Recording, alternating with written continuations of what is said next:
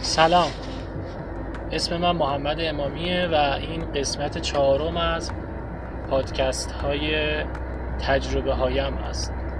تجربه هایم رو نامش فارسی بود سرچش سخت بود. توی گوگل پادکست من نمیستم سرچش کنم.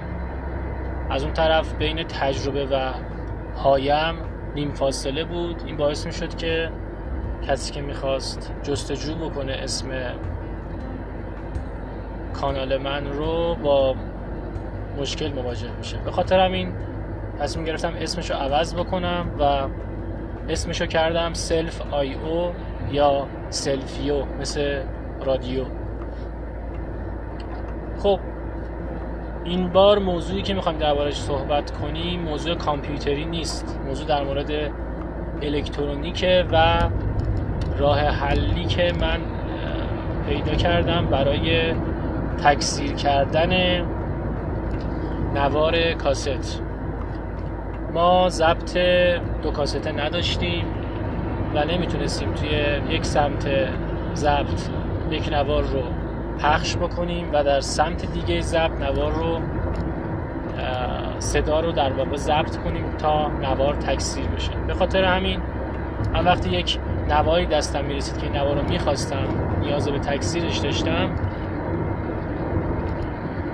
امکانات زیادی برای این کار نداشتم.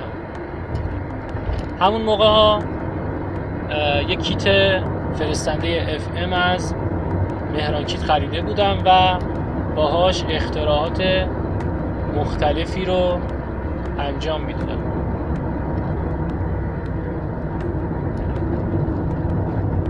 یه جعبه ای از مهران پارت خریدم کیت داخلش قرار دادم یه آنتن تلسکوپی هم از یکی از ضبطامون از یکی از رادیوهامون باز کردم و روش نصب کردم. یه جعبه باتری دوتایی برای اینکه سه ولت بتونم باتری ولتاژ داشته باشم روش نصب کردم.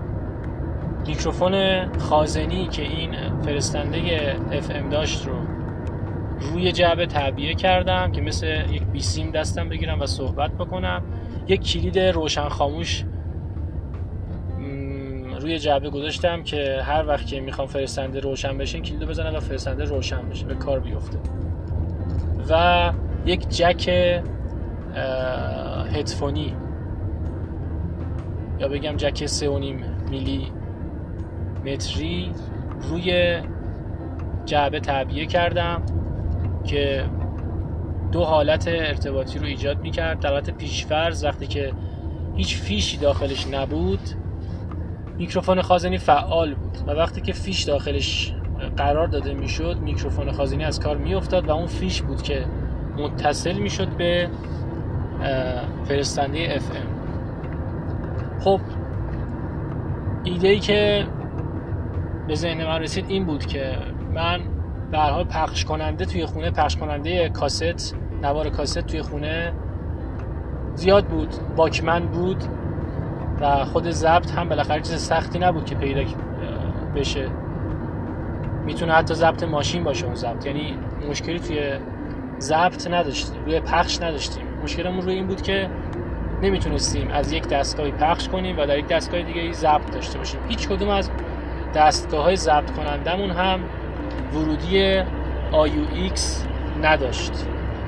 دیگه در بدترین حالت این امکان رو داشتیم که با بلندگوی یک پخش کننده صدا رو پخش کنیم نوار رو پخش کنیم و از طریق میکروفون دستگاه ضبط کننده صدا رو ضبط کنیم و اینجوری نوار رو کنیم که خب کیفیت ضبط اینجوری خیلی میومد پایین. بنابراین من این ایده رو زدم که با این جک 3.5 میلیمتری که درست کردم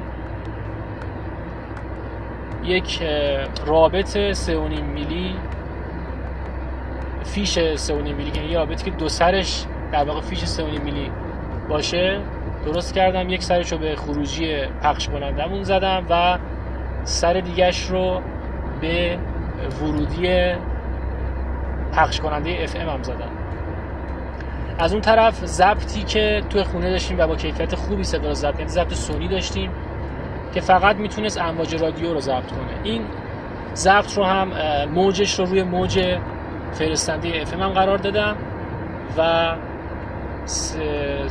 نوار رو play کردم بر روی پخش کننده صداش رو فوق العاده کم کردم چون بسیار بسیار ورودی فرستنده FM حساسه. همونطور که گفتم یه میکروفون خازنی بهش متصل بود. میکروفون خازنی میکروفونیه که بسیار بسیار جریان ضعیفی رو تولید می‌کنه و اون جریان ضعیف می‌تونه صدا رو بسیار خوب و با کیفیت بسیار بسیار با کیفیت. تریبل این صدا خیلی پایین بود. ببخشید تریبلش خیلی بالا بود. یعنی خیلی صدای شما در واقع تیز بود وقتی که صحبت می‌کردید ولی خیلی خوب خوب خوب خوب شفاف بود. از خیلی از میکروفون هایی که من اون موقع داشتم یا می‌دیدم کیفیت گیرایی صداش بهتر بود. صدای پخش کننده رو بسیار کم می کردم و صدا بر روی گیرنده در واقع FM هم خیلی با کیفیت می شد و رکورد رو روی کاست دوم آغاز می کردم توی این راهکار فاصله بین پخش کننده و ضبط کننده مهم نبود چون به هر حال بیسیم بود. اتفاقی که داشت میافتاد بیسیم بود. از طریق یک فرستنده FM امواج پخش می‌شد و روی یک ضبطی که گیرنده FM بود امواج گرفته می‌شد و بر روی نوار ضبط می‌شد. این ابداعی بود که انجام می‌شد و حالا نکته دیگه که بگم توی آخر این اپیزود اینکه یک سفری داشتیم به کرمانشاه. توی اون سفر شاید سه تا ماشین بودیم. آهنگای درخواستی پخش می‌کردیم با هم میفرستنده.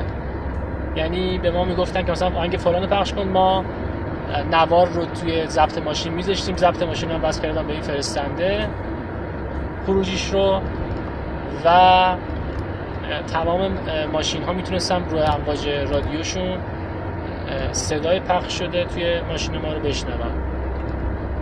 خب این صحبت هایی که می‌کنم برای سال 78 اون موقع اصلا فرستنده اف امی مطرح نبود توی ماشین ها که الان خیلی رایجه. الان توی یک سری از گوشی ها حتی فرستنده اف ام داریم. گوشی نوکیا من دیده بودم فرستنده داشت. و